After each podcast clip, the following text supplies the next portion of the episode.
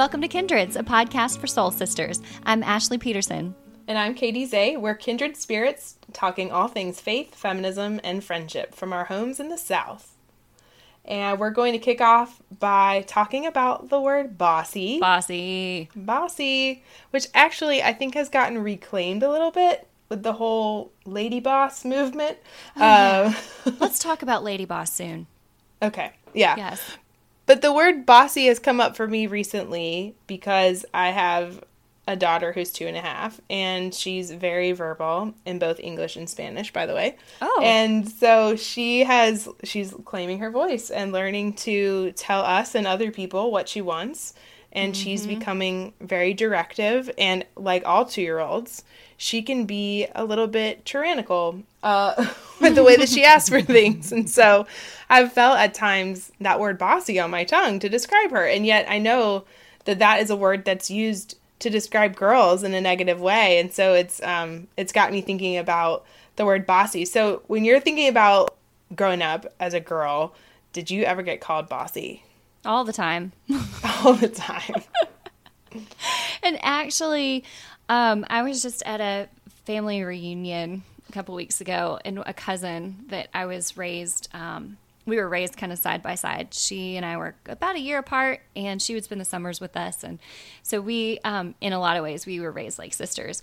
And um, she was teasing me uh, the other day about how bossy I was as a kid, and um, part of me wanted to get uh, take offense, but I know I know she meant it in um well she she wasn't lying is the thing. Like i was definitely the leader. I was the oldest of the grandkids. I was the oldest in my family. And i had a lot of um, leadership skills. And a lot of that came from i, I babysat my uh, little brother all the time. And i was used to being um, in charge and um, in a lot of ways, because uh, I was raised by a single mom for some time, in a lot of ways, I was a, a, th- a, little adult in the house. And so I was just used to being in charge and used to being um, listened to or expecting people to listen to me. Um, and so I probably did blur the line sometimes between being in charge and bossing people around. But um, yeah, have you ever been called bossy? I'm sure I have been. I was the youngest in my family uh, the youngest of three and the only girl. So I didn't have the chance to boss people around, at least not to be paid attention to and be and be bossy. so, uh, but I do remember as a elementary school kid, I was very I was very directive in particular about things that I liked to do, and I would often stage performances because I was in dance class and did singing and things. And so I would gather my friends together and and dole out the parts. And so in that way, I exhibited great leadership skills. Leadership skills, yes. As a girl, and I I do think I probably wasn't always very equitable. Uh, in the way that I decided who was doing what. But hey, not everybody's equally talented at dancing and singing. So you gotta learn that lesson early, friends. so the thing that gets me about bossy, I guess, is that um, it's a word we use for girls. It's not a word we use as much for boys. Maybe young boy toddlers um, we might call them bossy. But if you're calling a, an elementary school or or a teenage boy bossy, you mean it to mean you're acting like a woman bossing people around. And um, that I think is why I have a problem with the word bossy, sort of in a bigger sense, and why I think you know I'm glad that you're thinking about that already with Sam and not getting started calling her bossy at two. Um, two and a half. So yeah, I don't know. What's interesting because so the word bossy, like a boss, is sure. So we're saying basically, if you're being bossy and you're a girl, you're acting out of line. Yes. Girls are not bosses. Girls are not supposed to be in charge. Mm-hmm. You're being too loud. You're acting out of place. Mm-hmm. And I think it serves to shut girls down and and cause them not to talk as much, not to speak up as much, not to claim their voices. Yeah, I definitely um, think you're right that when we call a girl bossy, we're in a, we're essentially saying be quiet, and mm-hmm. um, that is that is something that that's a lesson I learned when I was when I was late middle school. I mean, late elementary school, early middle school was about when I started hearing um, the fact that I was sort of a, a leader and, and a, an assertive kid. Um, that was the first time people started to give me feedback like that was a negative thing, and um, I it was it was difficult for me because I was in Girl Scouts on the one hand that are telling me like you can be anything you want, girl power, um, don't let the, anybody hold you back, and then on the other hand, I'm being told you need to be more ladylike, you need to um, be quiet, you need to share, you need to um, back down, let others have their turn, and things like that. And I like I remember this one in particular, um, this in, instance that in fourth or fifth grade, I was at the top of my class, and my closest, uh, I guess, in closest competitor, even though it wasn't a competition, I wasn't competing. I was just going to school because I liked school. Um, but but next uh, in line, I guess, uh, grade wise, was a, was a little boy, and at the end of the year, I had the highest grades in every subject, and um, on awards day, I got all these certificates for the highest um, average in all the subjects, and they kept calling me up uh, to get award after award, and I started to get embarrassed. And then after the award ceremony was over, um, that little boy's mom went up to my mom and said, Geez, couldn't Ashley have left some awards for the other kids? And translation, couldn't you have left some awards for my kid? For my kid, right. And I get that that's just like, you know, you feel protective of your kid. You know, your kid worked hard all year, and then here comes another kid coming along and getting all the awards. Okay. I know she didn't mean it like your child's a girl and mine's a boy, and yours should back down and let mine have the awards. I know that's not what she meant. But also, I know that when I heard her say that, the first thing I thought was, oh, maybe she's right. Maybe I should have not tried as hard um, so that the other kids could get some awards too.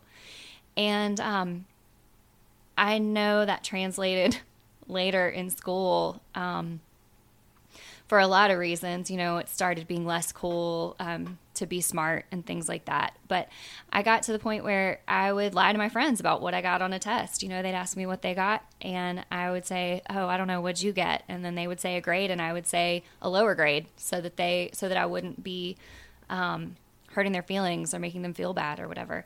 And, you know, I'm not to say that that's because I was a girl. I felt the need to caretake other people's feelings, but I'm not to say that's not the reason either. Right. That uh, internal message that we get, we internalize the message to downplay our strengths and our abilities. Right. And I mm-hmm. think that mm-hmm. that follows us well into adulthood. We've talked mm-hmm. about dating before. And mm-hmm. I remember this conversation that I had with a friend of mine over drinks on Valentine's Day because I was single and, and dating in Washington D.C., which is atrocious and could be a mm. whole other podcast. But um, I was talking, I was talking with this friend of mine and just sort of lamenting the problems I was having with dating and talking about some of the bad dates that I'd been on. And she said to me, "Katey, you really should think about." not being so forthcoming with your dates about how successful you are or where you went to school or the kind of job that you have because you'll be intimidating to them and they weren't aren't mm-hmm. going to want to date you basically was the message that she gave she gave to me was don't reveal all of the amazing parts of who you are to someone because he won't be able to handle it basically and um I, I oh, fortunately the saddest advice ever. It was sad and I'm glad that I was in my mid or late 20s at the time because I knew that that was just a bunch of crap. But um, yeah. I think that those kinds of messages are sent to us at all different ages, and it really is up to the individual girl or woman to fight back against them and not give in to that pressure to downplay our successes and our abilities because there are negative consequences for for being confident as a girl or as a woman. Yep, and there's a lot of negative words for it too. Bossy's just the the tip of the iceberg, right? Bossy's a nice version of I know what we're told. Yeah. Um, intimidating is definitely a word that I've heard. Um, I know I've told you this story before, but it reminds me of this guy that I dated who needed help with um, a paper, and I spent a whole weekend of my time helping this guy write a paper from beginning to end. He needed help with structure and an outline and a thesis statement and, and how to write supporting paragraphs and all of it. And um, afterward, he ghosted me. And we've been going out for about a month, like to the point where you think, okay, we've been dating long enough now that you, you can't just uh, ignore all of my text messages. Like I'm going to ask you out. where you went. yeah. so you know, waited a few days and then I asked him where he went, and he um, just said, "Yeah, I got busy. You know, um, it was nice hanging out with you, but you're pretty intimidating." and by hanging out with, I mean thanks for all that help writing my paper. Right. Right. Thanks for all that help writing my paper. Um, by the way, you're intimidating. you're too smart. Like, and the sad thing, like this was a he was a really smart guy. He just needed help with this one thing. His strengths were in other subjects, and mine happens to be in writing. And um, yeah, so it was it was really um, a nice little callback to all those times in elementary and middle school and high school where um, I was told essentially the same thing you were that to downplay my successes and boys don't like you when you're too um, you know assertive or i don't know. So yeah it's just it it's hard to see to look back and see how it's all connected. Um, it just yeah it doesn't feel great. That story made me think of another story. My last semester of grad school i ended up dating this guy who i didn't know very well and we were spending a lot of time together and he said to me one night i didn't think that you would be this nice and oh. i said ooh i was said what do you mean he said i just felt like you were so intimidating uh, when i saw you on campus and, and i think so much of that is the the sexism and how men are cultured to perceive women who are strong mm-hmm. and confident that they must not have uh, an emotional or sensitive side or won't be kind in relationships. And so I think that there's a there's a gender side to the men and how they're taught to perceive women who are like us and mm-hmm. uh, to see it in a negative way and um, that should have been a red flag for me. I'm sorry to say it wasn't, but it should have been a red flag for me early on that this is probably not going to end well. um, so, speaking of divinity school and thinking about faith messages and things, um, what did you hear about about being a girl growing up in church? Like, did you get any of these messages about being bossy or being ladylike or any kind of negative messages about being a leader and being a woman?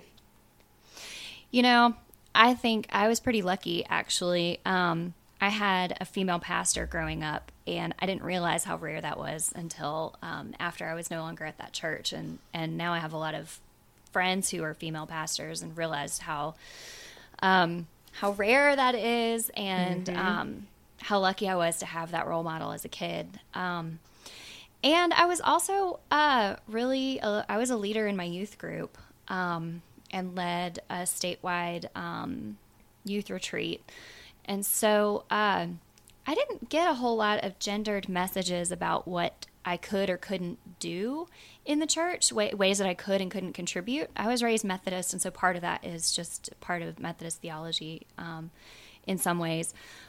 The the messages I got, the, what I could and couldn't do might not have been an issue, but what I could and couldn't wear was always an issue. Um, Preach.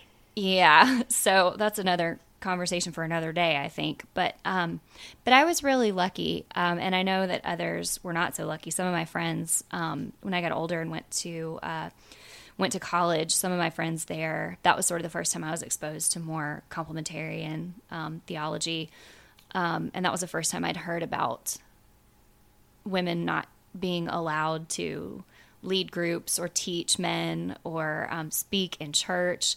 I have a friend who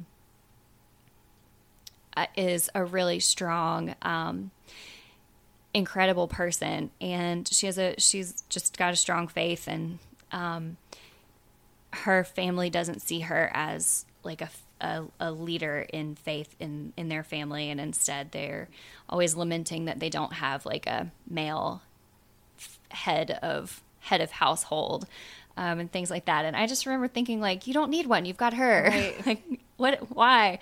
But I don't know. How about you?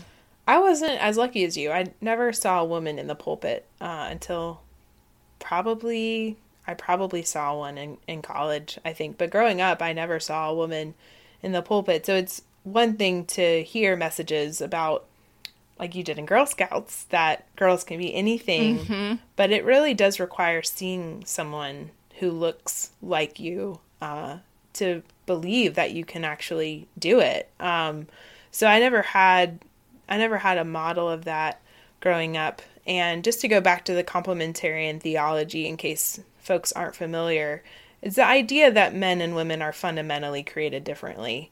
And so they don't have, they aren't able to fulfill the same roles in their households or in church. They're complements to one another.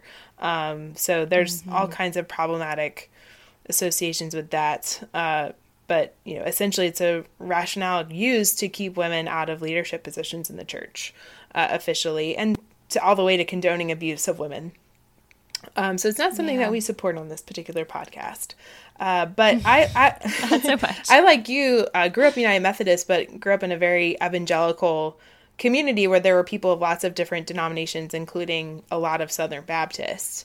And I remember being in a group Bible study and reading the book "Let Me Be a Woman" by Elisabeth Elliot. Oh yes, Yes, that's, that's, the one that was given to me okay. in college, and I wanted to throw it across the there room. There must have been a movement yes. to get there must adolescent girls to read this book. Let me be a woman. I, I honestly couldn't tell you anything about it. I only know that it led to group conversations with other women about how about whether or not women should be ordained, whether or not women should serve oh, in governments.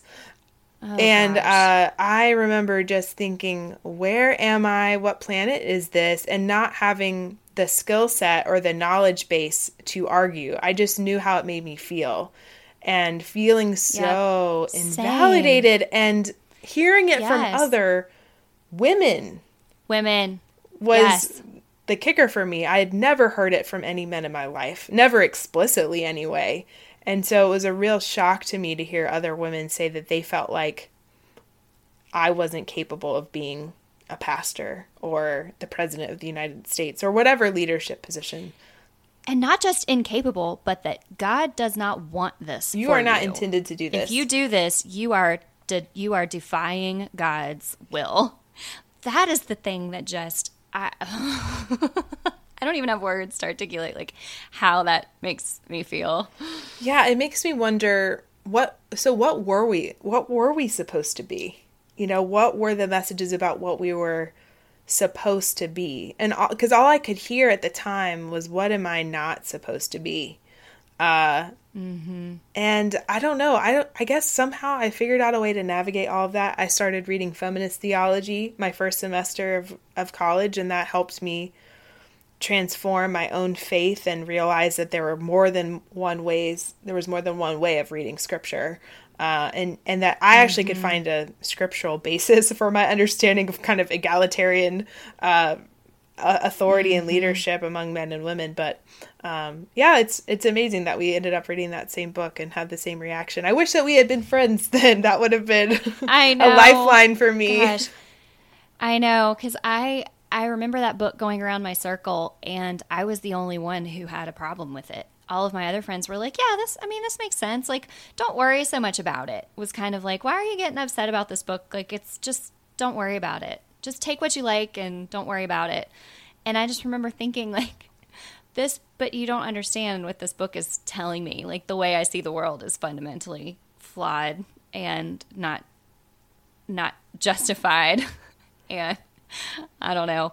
I just remember the parts about like literally the parts about looking attractive for your husband, like as part of your job as a woman. Like when your husband gets home from work, you should be calm and pleasant because he's had a hard day and you don't know what's going on in his life. And so meeting him at the door with complaints. And I just remember thinking like what century is this?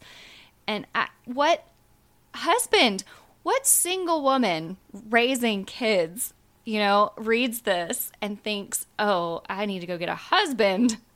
Like that that's the way that it just totally disregards so many people's real actual lived experiences of like what it's like to actually be a woman on this planet. It just made me so mad. Oh, I know. Elisabeth yeah. Elliot. I it made me remember that in my final semester of college, I was in this women in American religion class, and I chose Elisabeth Elliot as my topic oh. because I wanted to really critique her with my new feminist lens. So it I, it did get redeemed. Ah. it was redeemed, but I remember at the end of the class, we each had to do a monologue of something they had written. And so I picked this most insidious anti-equality piece that I could find and just delivered it with like this this spitefulness while wearing my Yale Divinity School t-shirt. It was a very redemptive moment. That's so awesome. This this is a great conversation. I feel like this is a Pandora's box that I haven't opened since I was 19. Oh, Ashley, don't worry about it. Just, you know, just stuff it down. Don't worry about it. Yeah, just stuff it down. Don't worry about it. If God wanted you to understand, he would have made you a boy. oh, gosh. oh, it's sad but true. well, knowing that we could go on and on about this, maybe we should transition into our segment on what we are reading right now. So, what? Yeah, tell me what you're reading. All right. So, I have discovered this website, bookriot.com, and their Read Harder Challenge. They do one every year. And I um, started the Read Harder 2017. And what it is basically, um, it's a whole bunch of categories of books to read that sort of um, push you outside of your typical reading habits. And so there's um, books like read a book about war, or read a book set between 1900 um, and 1950, or read a book about immigration um, written by an immigrant, uh, or read a banned book. Um, so I uh, to pick I, to pick a book for this one was read a book where all point of view characters are people of color. I decided to pick up the classic, science fiction classic, Kindred by Octavia Butler.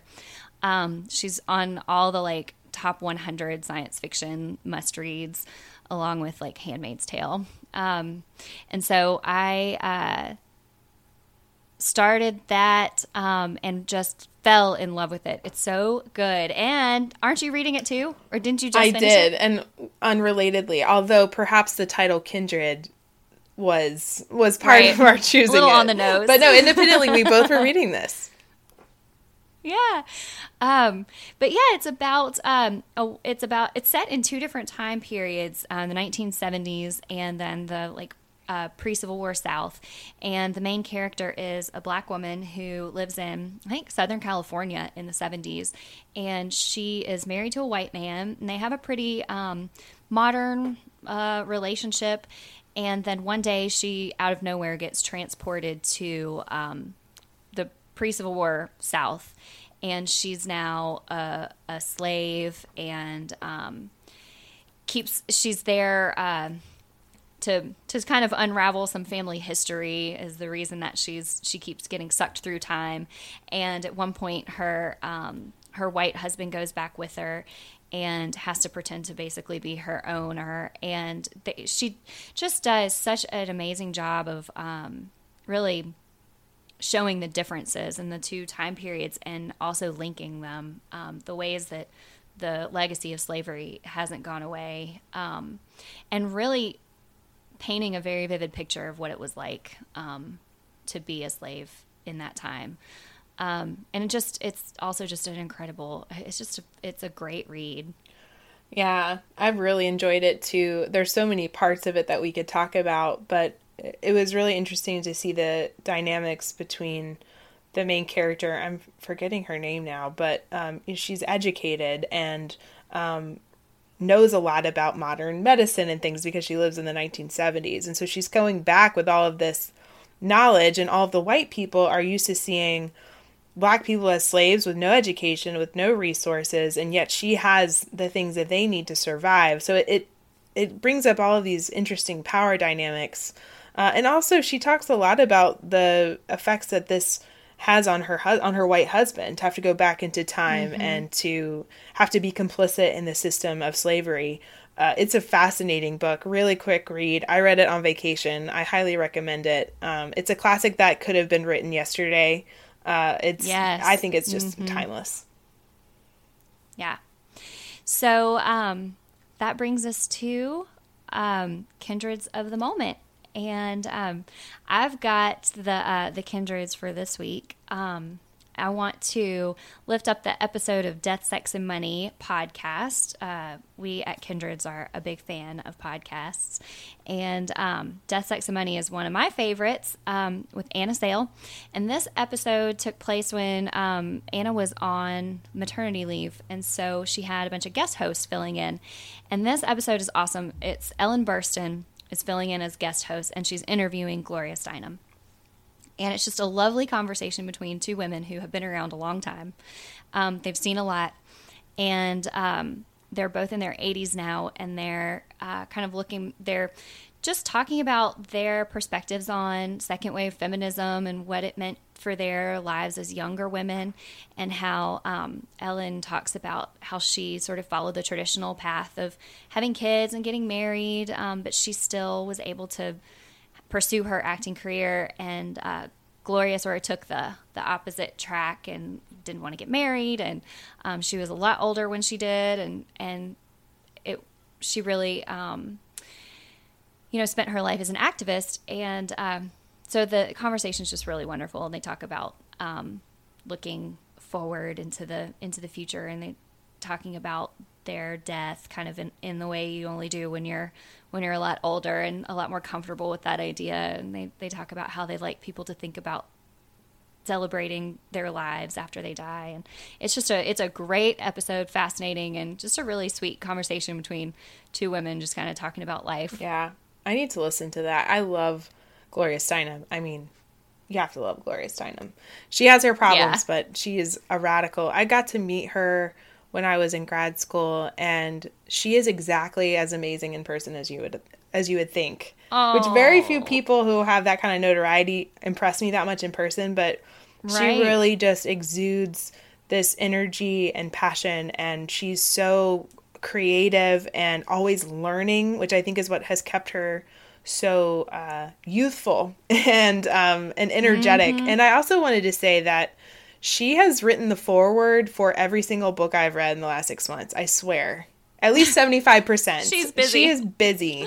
and she's spending her time lifting up emerging activists and authors by endorsing their books, which I think is just a wonderful gift to our community to, to, to be thinking as you near the last stage of your life. Who, how can I keep this movement going? She is a movement person, and I really admire that about her and want to be like her when I grow up. you know, I think about that a lot. Who I'd like to be with when I'm, who I'd like to be like when I'm 80, and if I could be like either of them, I'd be, I'd be happy. Yeah. Well, thanks for listening. You can find us on our website, kindredspodcast.com. That's kindreds with an S. Or you can send us an email at team at kindredspodcast.com. You can also follow me, Katey, on Twitter at KateyZeh. That's Katey with an E Y Z E H. Next time, we'll be talking about demystifying self care. Talk to you then. Talk to you then.